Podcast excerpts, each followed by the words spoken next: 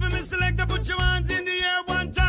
Prepárate un mate, un té, un café. Ya llega Charla con Sentido, un espacio para escuchar a los protagonistas del mercado. Auspician este bloque. IEB, Invertir en Bolsa, empresa líder en el mercado financiero, con más de 10 años de experiencia brindando soluciones de inversión y financiamiento para individuos y empresas. Consulte el sitio web ingresando en www.ieb.com.ar. Agente de liquidación y compensación y agente de negociación integral registrado en CNB bajo el número 246. Desde el litoral y con presencia en todo el territorio nacional, Net Finance es la red comercial del mercado de capitales que mejor acompaña el crecimiento de tus inversiones personales, el financiamiento PYME y la optimización de los flujos de caja de las empresas. Seguinos en www.netfinance.com.ar o en Instagram como netfinance-bajo para más información. Agente productor del mercado de capitales, registrado en CNB bajo el número 1158. Bien, y decía que lo prometido es deuda. Estamos hablando con Iván D'Alonso, ¿sí? el gerente comercial del grupo Matva Rofex, que hace muchos años que está en, en, esto, ¿sí? Ahora nos va a contar él, es un placer poder tenerlo acá. Hemos compartido en mi paso por distintas ALIC, ¿sí? Sociedades de Bolsa, eh, mi paso como gerente comercial en, en, alguna de ellas, una vinculación muy buena, es un profesional este, muy interesante de, escuchar, pero además, además, ¿sí? es licenciado en comercialización, ¿sí? tiene una licenciatura en comunicación social ¿eh? en la Universidad Nacional de Rosario, pero además en la Universidad Nacional de Rosario tiene la licenciatura de antropología, así que bienvenido Iván D'Alonso, te saludamos eh, Alevinio y Sebastián Bordato. ¿Cómo andás? Buenas, buen día, ¿cómo les va? ¿Cómo les va? Eh, una aclaración, las licenciaturas de Antropología y Comunicación Social no están completas. Ok. Es, es, ese disclaimer, sí la de comercialización, pero siempre ese disclaimer es válido para no generar malos está muy entendidos. Bien, está muy bien, pero bien, bien, bien, pero qué, qué, qué variedad, ¿eh? Qué, qué amplitud. Y sí, de, al fin de cuentas, si lo pensás de otra manera, la comercialización es una actividad social, un, una ciencia social, humana, tiene mucho que ver con la antropología y la comunicación social. Totalmente, Iván, totalmente. Bueno, gracias por estar en sentido económico. Sabés que estamos en el interior, en el interior de Misiones, encima, este, uh -huh. tratando de llevar este, la cultura del ahorro, de fomentar a los más jóvenes que estudien carreras afines. Acá tenemos la UNAM, que es muy buena, la Universidad de Misiones, en cuanto a eh, carreras de económicas, sí, aportamos nuestro granito de arena, hace un año y medio que estamos acá. Eh, vos sos una figura muy importante para el mercado en general y para el mercado particular en lo que refiere a futuros y, derivados. ¿Querés contar un poco qué es Matt Barrofes, cómo se formó y cuál es tu rol dentro de este eslabón tan importante que digo yo en, en esto de tratar de, de educar y de, y de traer un montón de de productos y servicios nuevos que incluso los viajas mucho al exterior, así que contalo vos, Iván, por favor. Bueno, cómo no, cómo no. Antes que nada te agradezco por los conceptos y, y las calificaciones hacia mí.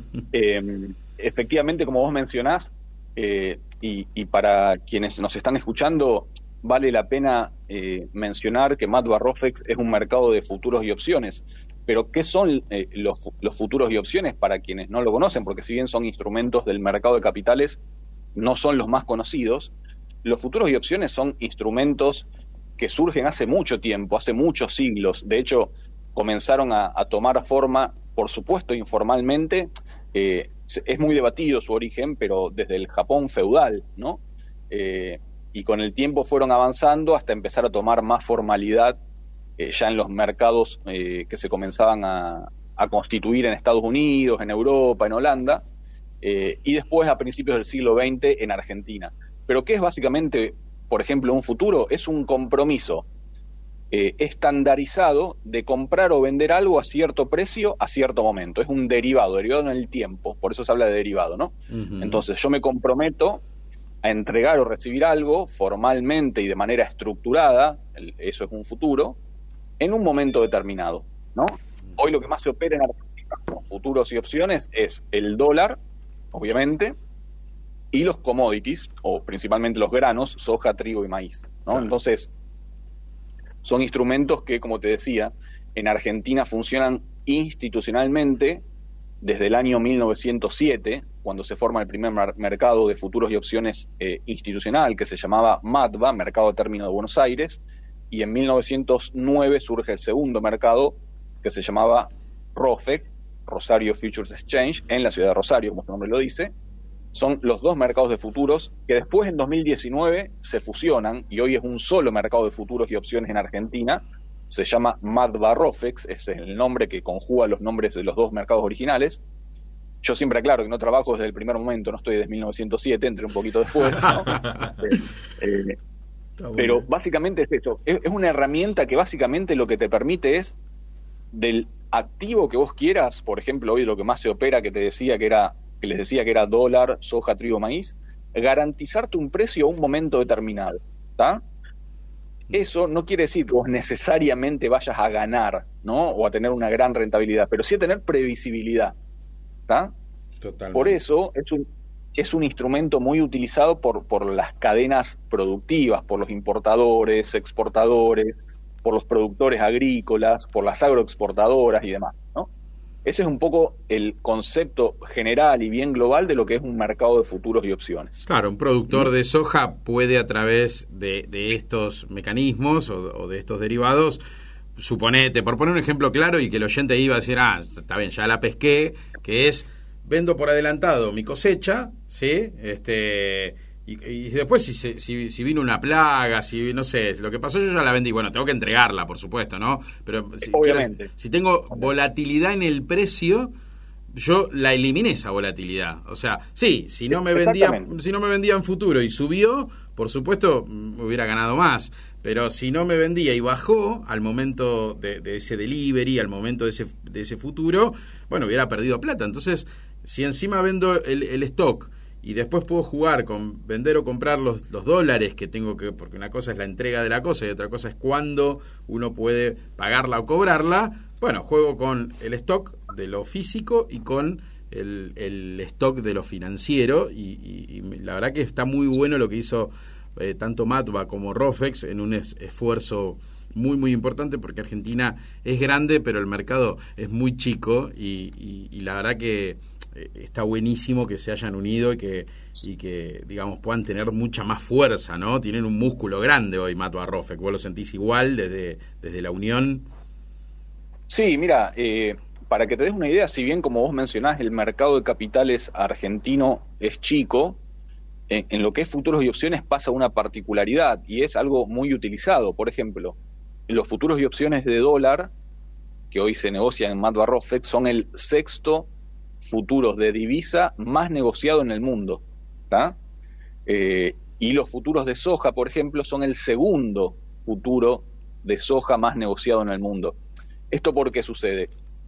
Y obviamente Argentina es una economía, como todos sabemos, dólar dependiente, ¿no? Entonces, con una gran volatilidad, entonces los futuros de dólar son muy utilizados, eh, y lo mismo sucede con los futuros de granos.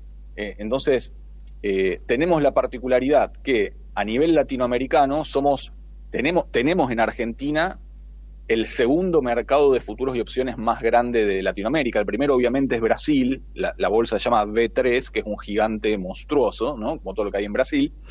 Pero Argentina es el segundo mercado de futuros y opciones más grande de Latinoamérica y con productos puntuales que, están en el top 5 o, top 6, si querés, de, los más negociados. ¿no? Entonces, ¿esto por qué lo menciono? Primero, obviamente, para que los usuarios que les interesa los conozcan y puedan eh, involucrarse, pero también eh, es un ámbito de trabajo o de desarrollo de carrera para la gente que estudia economía, administración de empresas, contabilidad, finanzas, muy interesante para desarrollarse, ¿no? Eh, la verdad que es un ámbito súper profesional y, sucede en nuestro país. Sucede en el interior también, porque, porque para quienes somos del interior, porque yo también lo soy, es un mercado que funciona ya no físicamente como lo conocíamos hace tiempo con el, viva voz y donde tenías que estar físicamente en el recinto, sino que hoy el 100% de la operatoria es electrónica, con lo cual se puede operar desde cualquier parte del país, ¿no? Eh, es un ámbito muy dinámico y muy, muy enriquecedor, ¿no? Y, trato de decir esto sin camiseta y, tratando de ser lo más objetivo posible, ¿no? Te tiro ahí un centro, eh, tengo el placer de conocer, por supuesto, y de haber conocido el recinto donde se operaba Viva Voz, que creo que cuando fui hace unos 5 o 6 años atrás todavía había, creo que para la parte de ganadería o para algo que daba algo ahí, un, resabio de, que se juntaban por lo menos porque pasa a ser un club, pero es muy, muy lindo la Bolsa de Comercio de Rosario, de hecho creo que tienen las, sus visitas, por supuesto. Este, yo participaba como miembro, digamos.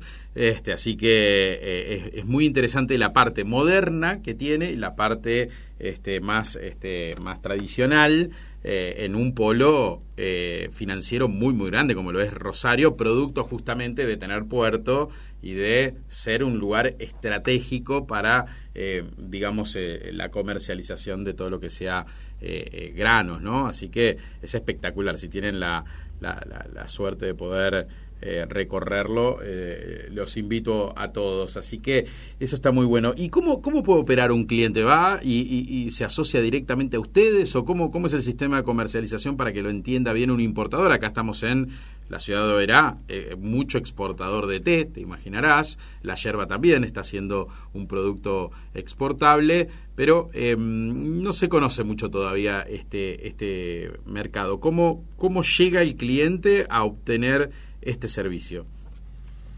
Bueno, mira, la buena noticia es que eh, lo que nosotros llamamos el canal o por donde un productor o un industrial puede operar es el mismo canal que en general se puede eh, utilizar eh, para, para lo que hoy alguien usa, por ejemplo, para comprar o vender una acción, comprar o vender un bono, hacer dólar MEP, es el mismo canal, lo que se llama en, la, en la jerga ALIC o broker o casa de bolsa, o lo que es un productor de agente, que es eh, un, brazo, digamos, ejecutor de los ALICs, ese mismo canal es el que se puede utilizar. Entonces, hoy te diría que prácticamente el 90% de los ALICs argentinos que operan en la bolsa, acciones, bonos y demás, también hacen futuros y opciones en mando a ROFEX. Entonces, el camino más sencillo es que ese productor agropecuario o productor de té o de yerba mate se acerque a su eh, ALIC o productor de confianza y le exprese su necesidad. nosotros siempre aclaramos, los futuros y opciones no son instrumentos sencillos, con lo cual eh, la recomendación es que el productor eh, de yerba, de té, del bien que sea, simplemente a su, ALIC le exprese su necesidad, qué le pasa, y que no, no se preocupe en ser especialista en el instrumento, porque justamente el especialista es el ALIC o el productor. Pero lo importante es que le transmita su necesidad de cobertura cambiaria o de cobertura de precios y demás, y el ALIC va a saber resolverlo con estos instrumentos, ¿no? Entonces, lo importante es saber que puede utilizar ese mismo canal, el ALIC, el productor, que es el especialista que conociendo su necesidad es como cuando vas al médico y le decís que te duele, y el médico te va a decir, bueno, no, no, no, no te quieras hacer transformar en médico en una hora, yo te digo qué remedio te doy y demás. Bueno, es lo mismo, es una analogía de ese tipo, ¿no? Totalmente, totalmente, y lo vivo y lo sufro porque, bueno, acá la gente ya sabe, soy agente productor del mercado de capitales y sí, explicar la letra chica de un derivado a veces es complejo, pero el, el productor en general, el productor primario, sabe que es simplemente fijar un precio. Después toda la parte operativa que hay detrás, este, además Hoy los bancos también te lo ofrecen, es conocido el producto como NDF, pero los bancos a su vez, la, diferencia entre, entre hacerlo con el banco y hacerlo a través del mercado es que el, el, banco es un acuerdo bilateral, entonces ya son contratos que en cada banco la letra chica será diferente. En cambio, la ventaja del mercado, como todo, hay, hay ventajas y desventajas, pero digo, el, el, mercado lo bueno es que la letra chica es igual para todos. Incluso los bancos se cubren en Mat Barrofex, o sea, porque de alguna manera, si yo soy banco y estoy expuesto a que viene mucho importador y obviamente estoy haciendo contratos bilaterales, por lo cual asumo un pasivo, ¿no? De, como banco de una posible contingencia si ese dólar eh, eh, llegara a subir, si estoy más este, vendido sería, bueno, me tengo que dar vuelta y calzarme, obviamente, en, en Mat Barrofex o, o en el exterior, pero en general terminan siendo clientes de ustedes los bancos, digo bien, Iván. Claro, exactamente. En, aquí en, en Rofex operan, como te decía, los brokers, los ALIX, las casas de bolsa y también los bancos que operan para cartera propia con estrategias, entre ellas la que vos mencionabas. Eh, la diferencia principal entre un NDF y un futuro, que es lo que se opera en Arrofes, es que el futuro, como vos decías, tiene una contraparte central. Es decir, hay una cámara compensadora que es la que hace de eh, parte central entre todo lo que, eh, por ejemplo, yo te compro y vos vendés. Entonces, esa cámara compensadora es la que administra las garantías, porque yo para operar un futuro voy a dejar una garantía, administra las posiciones, administra los cobros y pagos. La diferencia con el NDF, como vos decís, es bilateral. Eso no quiere decir que sea ni mejor ni peor, son dos formatos distintos. Eh, y los dos funcionan, y los dos funcionan en Argentina y en el mundo. La particularidad del futuro y opción, de los futuros y opciones es esa, es que tiene una contraparte central y que los contratos son estandarizados. Por ejemplo, en futuros de dólar vos vas a operar en lotes de a mil dólares, como mínimo mil y después múltiplos de mil. Eh, en lo que es soja, trigo y maíz, por ejemplo, son contratos de 100 toneladas. Hay contratos más chicos, otras particulares, pero en general lo que más se opera son los de 100 toneladas. Entonces, el futuro de opción es un contrato estandarizado y con contraparte central. ¿Está? ¿Esto quiere decir que es mejor o peor que otro instrumento? No, son formatos distintos. Eh, depende, cada institución se siente más cómodo operando uno u otro formato, ¿no? Eh, esa es un poco la, particularidad de estos instrumentos, que como te decía, se operan en Argentina hace más de 100 años, están regulados por la Comisión Nacional de Valores, la CNB, y funcionan dentro de un ámbito formal institucionalizado. Ah, y además algo fabuloso que tienen, y, ahí le doy el paso a Ale, que también te quiere hacer algunas preguntas, es, creo que es uno de los pocos mercados que te muestra la pantalla en vivo sin tener una cuenta comitente asociada, es decir, vos entrás al Mat Barrofex. Lo estoy mirando. Claro, ahí Ale justo estaba mirando, y te permite ver los precios. Y ver los precios te permite poder trabajar con certidumbre lo que después yo siempre le digo a todos es les enseño esto, les explico, nosotros obviamente le calculamos la tasa implícita, este, pero es una herramienta muy poderosa poder ver cuánto el mercado cree que va a valer el dólar a fin de cada mes, porque así cotizan, después uno los puede comprar y vender cuando quiere, pero es una herramienta muy poderosa y Matt Barrofe lo pone a disposición de cualquier cliente. De hecho, yo cuando pongo una orden, este, el cliente abre y si está puesta entre las tres más importantes, las órdenes, las puede ver en vivo y eso da transparencia, una de las cualidades para un mercado muy importante, ¿no, Iván? Claro, eso que mencionás es, es fundamental. O sea, los mercados de futuros y opciones tienen un rol social y económico fundamental que es ser eh, entidades de descubrimiento de precios. ¿Qué quiere decir esto? Que como son eh, lugares donde conjugan la oferta y la demanda, el rol que cumplen de ser referencia de precios, por ejemplo, del dólar en un momento determinado, no es una predicción, ¿no? Pero es una referencia, es lo que la oferta y la demanda están estimando para un momento determinado, del dólar, de la soja, el trigo y maíz. Como vos decís, podés, por ejemplo, entrar a la web de Matt Barrofex, que es mattbarrofex.com.ar, allí hay un botón que se llama visor de precios, y podés ir viendo en vivo, sin tener abierto una cuenta en una casa de bolsa, en un productor ni nada, qué espera la, la digamos, la sociedad económica y financiera de un determinado activo para determinado momento, ¿no? Podés ver qué ofertas hay, podés ver en qué mes hay más liquidez. ¿Qué es la liquidez? Es la facilidad para entrar o salir en un determinado mes de, uno de estos productos. No todos los productos tienen, no todos los meses tienen liquidez, ¿está? Entonces eso también es muy bueno mirarlo. Y, también, como te decía, es descubrimiento de precios. Si vos decís, bueno, quiero ver qué estima la oferta y la demanda, es decir, los participantes del mercado, no sé, por ejemplo, del el dólar para eh, un determinado mes, bueno, vos entrás ahí y lo podés ver en vivo cuando el mercado está abierto, ¿no? Eh, insisto, esto no es una, no es futurología, sino es la sensación actual de la oferta y la demanda para meses venideros. Totalmente. Y eso es descubrimiento de precios. Eh, Iván, eh, ¿qué tal? Buen día, Alejandro te saluda. Eh, ¿Cómo estás, Alejandro? muy bien. Este, la verdad que, bueno, acá esclareciéndonos con todas tus explicaciones y lo que estamos viendo justamente, por ejemplo, no solamente es justamente qué es lo que prevé el mercado para ponerle. Yo estoy mirando ahora dólar junio 2023. No puedes ver solamente eso, sino además el volumen que se está operando, ¿no? La cantidad de operaciones que se están haciendo que incluso están, eh, digamos, alineados o no con la predicción previa, digamos, en función de las negociaciones anteriores. O sea, eh, ponele, yo estoy viendo ahora a junio que está, eh, por, decirte, tres pesos arriba de lo que había sido lo negociado hasta el momento. El, futuro, digamos, a junio de 2023. Ahora, lo, que te pregunto es una pregunta bien lego, digamos, este, desde el punto de vista de alguien que no sabe cómo funciona esto. Vos decías, entre lo que vos me comprás y lo que yo te vendo, ponele en junio de 2023, ¿no? A ese precio futuro que hoy por hoy es esto, 2.78, aunque el promedio anda en 2.75, ¿no? pongámosle cosecha soja. ¿No? Este, Más allá de que también tenés los futuros agropecuarios, que también es otro visor que también tiene Matt Barrofex. ¿Qué pasa si el dólar después está más alto o está más bajo de lo que estamos negociando hoy? Bueno, eh, ¿cómo funciona esto? Suponete que vos operás, ¿no? Vos comprás un futuro de junio que, hoy está eh, cotizándose en 2.75, o ayer cerró a 2.75, ¿no? Eh, suponete que llega junio, vos lo vas a tener que vender, ¿está?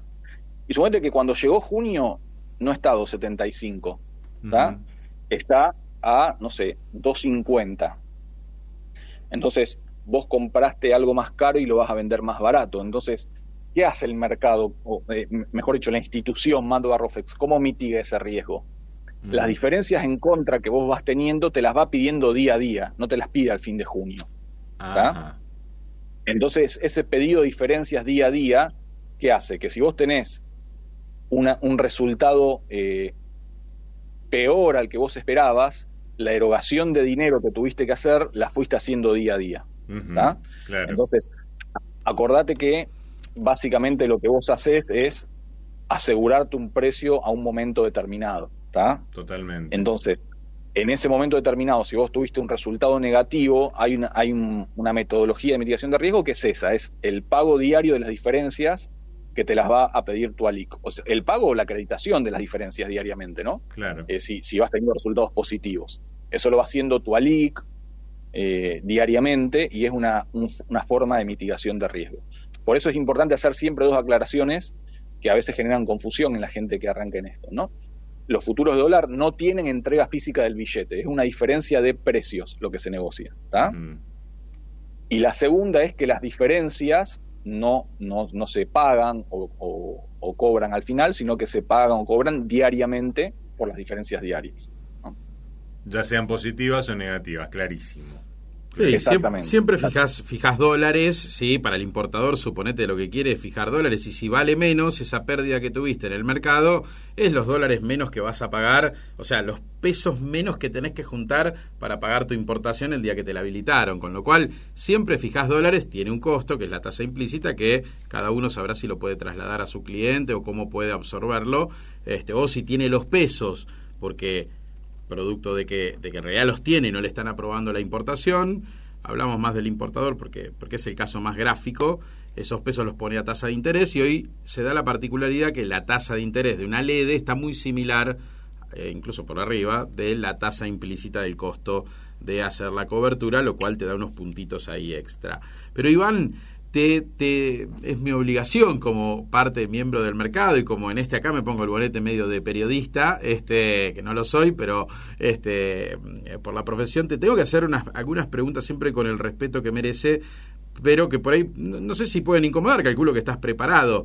¿Qué pasó en el 2001 con este mercado cuando em, cuando se dan situaciones de estrés? Eso es lo que me interesa que expliques. ¿Qué ha pasado cuando uno mira para atrás? Hubo alguna situación en, en 2015, recuerdo, cuando asumió este, Macri, que para mí estuvo muy bien manejada, este, y por suerte mm, el gobierno que asumió no rompió nada, simplemente hizo unos ajustes. A mi criterio puedo tener a alguien que me, que me diga lo contrario, pero para mí muy bien manejado por parte del Ejecutivo también. Digo, no romper, sino ajustar algún desajuste que genera por ahí algún gobierno por determinadas políticas, pero en 2001 no tengo tan claro qué pasó y cómo, cómo salió adelante ante la crisis el Mato Arrofex. ¿Eso lo tenés para contarnos?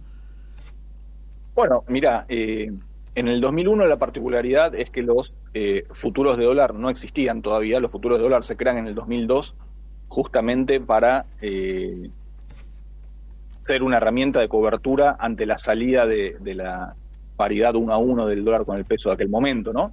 Claro. Entonces, en, los futuros de dólar, en el 2001 no, no hubo ningún tipo de incidencia por no existir. En el 2015, eh, como, como, todo, como sabemos, todos los avatares políticos o coyunturales que sufrimos en Argentina en, distintos ámbitos, en el mercado de futuros también pegó. Eh, y lo que se hizo, para no entrar en, terminología técnica eh, ni marear a la gente, básicamente fue, digamos, tomar una decisión tal vez no feliz, pero la menos dolorosa posible para cumplir con todos los contratos en función del reglamento del producto. ¿no? Entonces, lo que se hizo fue reconfigurar el precio de, las posiciones que estaban abiertas en ese momento en función de lo que el reglamento del producto permitía y poder cumplir con todos los contratos que estaban abiertos, tal vez, como te decía, de la solución no más feliz para todos, pero sí garantizando una ganancia para todos los participantes que la tenían. ¿está? Tal vez no la, ganancia que esperaban, pero sí una ganancia que en ese momento era superior a la, a la tasa de cualquier dólar link.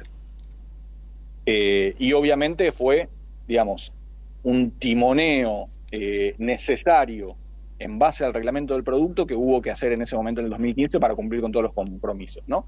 Y fíjate que eh, esto es, es, importante remarcar que si bien puede haber situaciones puntuales de gente que, no se sintió muy contenta con eso y es entendible, eh, la solución fue satisfactoria porque a pesar de haber tomado esa decisión que fue eh, un, poco ácida para, ciertos participantes, el mercado siguió funcionando y siguió funcionando con récords de volumen cada vez superiores, ¿no? Entonces, eh, es importante lo que vos decís. El mercado tiene muchas formas de poder atender crisis pero no hay una fórmula concreta. Una pregunta habitual que nos hacen es, bueno, ¿qué pasa si eh, el año que viene hay diferentes tipos de cambios oficiales y demás? Bueno, no hay una fórmula para eso. Lo que establece el reglamento del, producto es que el directorio del mercado oportunamente podrá reunirse y definir qué hacer en ese sentido. Porque obviamente es difícil hacer futurología de qué va a pasar en Argentina y mucho menos de cómo lo podés resolver, ¿no?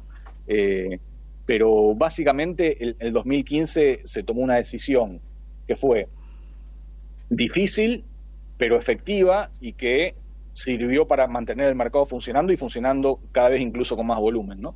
Sí, quizás yo lo voy a decir porque yo era usuario, digamos, este usuario, tanto como cliente como, eh, como, como agente, ¿no? Como agente del mercado y tengo la responsabilidad de, obviamente me obliga la CNB a entender los productos y entender el riesgo crédito de cada uno de los productos para poder perfilar bien a los clientes. Eh, quizás no hubo, no hubo homogeneidad en otros mercados, vamos a llamarle, y eso incomodó un poco, pero para mí este, verdaderamente estuvo muy bien manejado, fue una situación de estrés como nos tiene acostumbrados Argentina cada tanto, cada 10 años tenemos ahí una situación muy compleja, el mercado cumplió, hay que partir de esa base, el mercado cumplió, no hubo, no hubo quebrantos o incumplimientos. Y también vamos a ser sinceros, hubo mucha especulación, porque vamos a contarle a la gente que pasaba lo mismo que hoy, había un dólar que valía 9, que era el oficial, y un dólar que valía 14, que era el paralelo. Entonces, cuando vos operabas en, el futuro, si alguien viene y unifica y unifica para arriba, el que está vendido, por supuesto, le cuesta muchísimos este mm, muchísimos pesos digamos a la hora de tener que poner el dinero y eh, hay que cumplirle al que compró ¿eh? y, y, faltando dos meses luego de las paso porque en la Argentina hay paso y después elecciones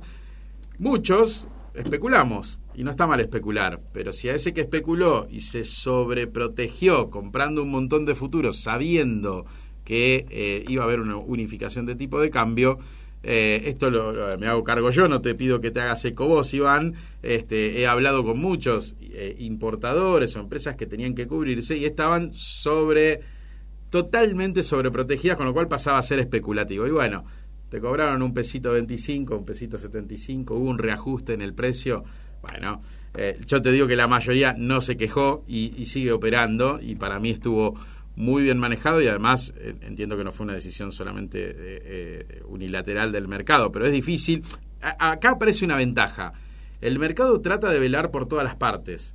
En cambio, cuando uno va a los NDF, yo trabajé en el mundo banco, así que tengo la autoridad, creo, para contar las dos versiones vas a riesgo bilateral. Y conozco un banco, eh, y, estas situaciones hay muchas, que ha pedido la quiebra de alguna empresa que no le quiso cumplir en el 2001, porque los NDF sí existían. Por eso te traje a colación qué pasó en el 2001. Claro, no existían estos contratos, pero sí con los bancos. Los bancos sí te vendían el NDF y demás. Y por supuesto se produjeron situaciones. Uno cree que a veces porque no es ni hablar bien ni mal de un banco. Lo que digo es otro tipo de riesgo. Es bilateral, es yo con Alejandro Minio hago un contrato privado y si él no me cumple, producto de que por supuesto pudo haber pasado, él puede ser el más bueno del mundo, pero hubo una... Bueno, ya me tengo que ir con él. En cambio, el mercado... Eh, trata de velar, o sea, tiene un interés común para todos, digo bien, Iván, en, en este análisis que, por ahí me permito hacer por los años que sí, correcto. A mí, a mí siempre me, me gusta eh, ser, ser claro en ciertas cosas y, hablar sin demasiado correctismo político o, medias tintas. Eh, en los mercados, cuando hablamos de especulación, la especulación es necesaria, porque ¿quién no especula en su vida? Aparte, en un mercado de futuros y opciones, que una de sus principales funciones es descargar riesgo, para que vos como productor agropecuario, exportador, importador, puedas descargar riesgo, tiene que haber alguien dispuesto a asumirlo. Y ese que lo va a asumir es alguien que especula, ¿no? Y eso funciona así en cualquier parte del mundo y en cualquier mercado y más allá de los mercados. Todos en nuestra vida diaria especulamos, ¿no? A mí me gusta siempre sacarle el sentido de mala palabra a la especulación, ¿no? Es algo natural que sucede y en algunos ámbitos es necesaria para que sea el contrapeso, por ejemplo, del que se quiere cubrir o hedgear, ¿no? Ahora bien, ¿qué sucedió en el 2015? Los mercados de futuros, como te decía, son eh, o los futuros, mejor dicho, son instrumentos complejos y de alto riesgo. Con lo cual, tenés que operar con una LIC que tenga buena administración de riesgo y que sepa explicarte lo que vos estás asumiendo. En el 2015 vos, eh, con todo el respeto que, me, que mereces, hablabas con el taxista que te llevaba al trabajo o hablabas con tus amigos en, un estado y todos estaban operando futuros sin saber qué era. Totalmente. ¿Entendés? Entonces, eh, eso es peligroso porque el ALIC, que, que opera y que atiende clientes, es conveniente que le explique los riesgos de un instrumento a un cliente y también, obviamente, en lo posible, si bien cuando todos hacemos cualquier cosa generalmente no leemos los términos y condiciones, hmm. los futuros son productos que tienen un reglamento. Y el reglamento de los futuros de dólares es claro que ante un escenario de crisis se pueden tomar decisiones que pueden no ser las más felices, buscar que el que está ganando o el que está perdiendo mantenga esa posición, pero tal vez no tan grande, y eso fue lo que hubo que hacer en 2015, ¿no? O sea, ante un escenario, repito, donde frente a una oportunidad que había concretamente y que era de público conocimiento, masivamente mucha gente se volcó a operar futuro sin tener muy en claro qué estaba haciendo, ¿no? Y, y por el solo hecho de olfatear una oportunidad. Eso, como, como ustedes son del mundo de finanzas lo saben, a mayor premio, mayor riesgo.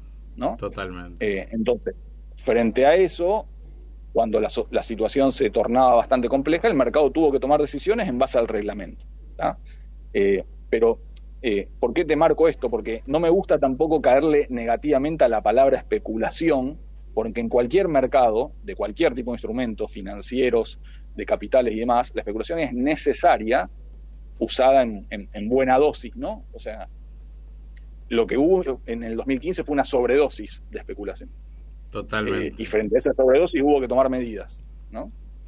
Seguro, seguro, Iván. Qué placer poder charlar con vos, que la gente conozca de raíz, porque el mercado de capitales, a diferencia de un banco, sí, con, con, con los servicios que, que el banco te ofrece, el mercado de capitales por ahí es un poquito más complejo de entender y uno de los objetivos de este programa es justamente entenderlo. Hay agentes, esos agentes eh, tienen comerciales propios o tienes agentes productores dispersos por todo el interior del país. Esa es como la cadena de valor. Hay empresas que emiten deuda, hay empresas que emiten acciones, de esa forma obtienen eh, dinero fresco de los ahorristas y existe el Mato Rofex. Nos centralizamos naturalmente, imagino que a veces debes decir, siempre hablamos del dólar futuro, cuando en realidad Mato Rofex es un mundo muy grande de futuros dentro de lo que la Argentina eh, eh, permite, porque necesitas tener un subyacente, digamos, con volumen para poder armar esto. Y ahí te hago la otra pregunta. ¿Qué pasó con el ROFEX 20? ¿Va a volver em, cómo están las relaciones con Bima, porque bueno, ahí estamos hablando de futuros del promedio de las acciones que cotizan en la bolsa argentina y ahí tenían un spot y tenían, de hecho lo he utilizado bastante en su momento y hoy está como medio, creo que descontinuado o en realidad no tenemos spot. ¿Querés explicarlo un poquito, Iván? No, no. Sí, el, el ROFEX 20 sigue funcionando. Está hoy, de hecho, en horario de mercados, el que quiere lo puede operar. Okay. ¿Qué es el ROFEX 20? Es un índice de 20 acciones, ¿está? Y obviamente ese índice de 20, de 20 acciones que lo construimos en Mando a Rofex, a su vez tiene un futuro, el futuro sobre Rofex 20 que eh, funciona sobre ese índice. ¿Cuál es la particularidad actual? Está con muy bajo volumen. ¿Por qué? Porque la, las acciones argentinas o la renta fija argentina está con poco volumen. Entonces, los futuros y opciones de Rofex 20, que son un instrumento, como todo futuro y opción, que funciona bien cuando hay un mercado spot que funciona bien, claro. o, o, que tiene volumen, o que tiene liquidez, hoy está de capa caída, tiene poco volumen, está operativo, de hecho, si hoy alguien lo quiere operar, se puede operar, pero obviamente no es, ustedes saben lo que pasó en el mercado de renta variable argentina, donde hoy el 75% prácticamente lo que se opera son CDRs y no acciones argentinas, bueno, eso impacta en un futuro de ROFEX 20, ¿no? ¿Por qué? Porque básicamente mucha gente lo que hacía es tasa contra el spot eh, y cuestiones similares, donde hoy al estar bajo el volumen de spot, obviamente impacta en el, en el volumen del futuro. Pero respondiendo a la pregunta, hoy el producto está, está disponible, es un futuro listado en Mato Rofex sobre un índice construido por Mato Rofex y se puede operar sin ningún tipo de problema. Y el spot está, digamos, ustedes obtienen, eh, bueno, sí, los precios en vivo y en tiempo real, porque algún cambio había notado, ahora no recuerdo bien, pero bueno, si está funcionando y el producto está, dejamos tranquilo a todos los usuarios que pueden operar eh, el ROFEX 20. Hoy está cotizando diciembre y febrero, ¿verdad?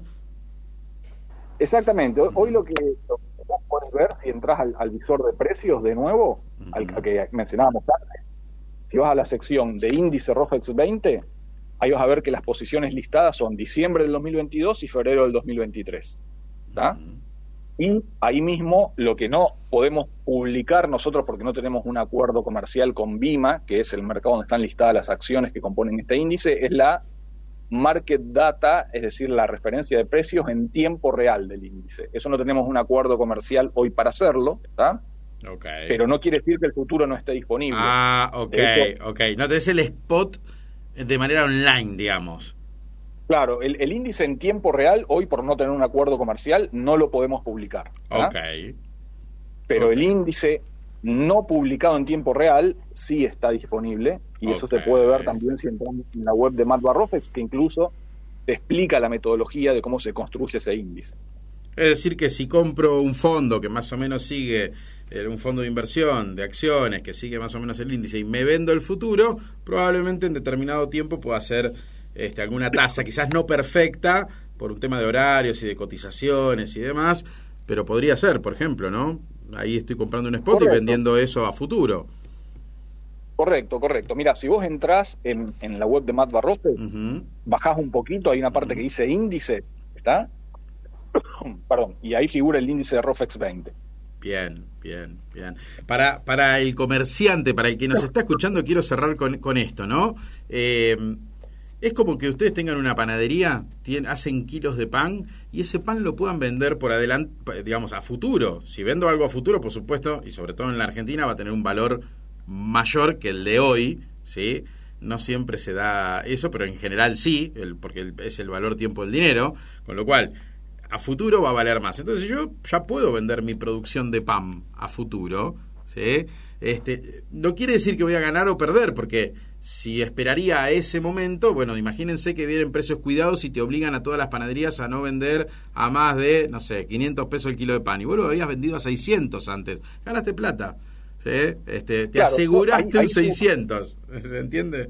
Sí, ahí, ahí siempre sugiero tener en cuenta qué futuro, ¿no? Porque si bien estamos Exacto. acostumbrados que el dólar tiende a subir, ¿está? Siempre, es algo que naturalmente lo vamos viendo en base a la experiencia, nosotros tenemos otros futuros y opciones, como les mencionaba, sobre soja, trigo y maíz, donde eso no necesariamente es así, ¿no? Exacto. Eh, fíjate que hay particularidades. En, en, los futuros de soja, trigo y maíz, como no sucede en el dólar, sí suceden estos productos que al final del contrato vos podés entregar o recibir el grano. Entonces, ¿qué sucede? los futuros de soja, trigo y maíz lo usan mucho las agroexportadoras y los productores agropecuarios para lo que en la jerga se llama originación de mercadería. Es decir, si vos sos productor agropecuario, entregar, no solo asegurarte un precio, sino que entregar esa mercadería, esos granos, y si sos, por ejemplo, un comprador, que puede ser una copia o una agroexportadora, no solamente asegurarte un precio de compra, sino también en ese momento recibir los granos. Claro. Entonces, esa particular... Por eso te digo que cada futuro tiene su particularidad. En lo, en lo que es trigo y maíz, no necesariamente siempre tiende a la suba.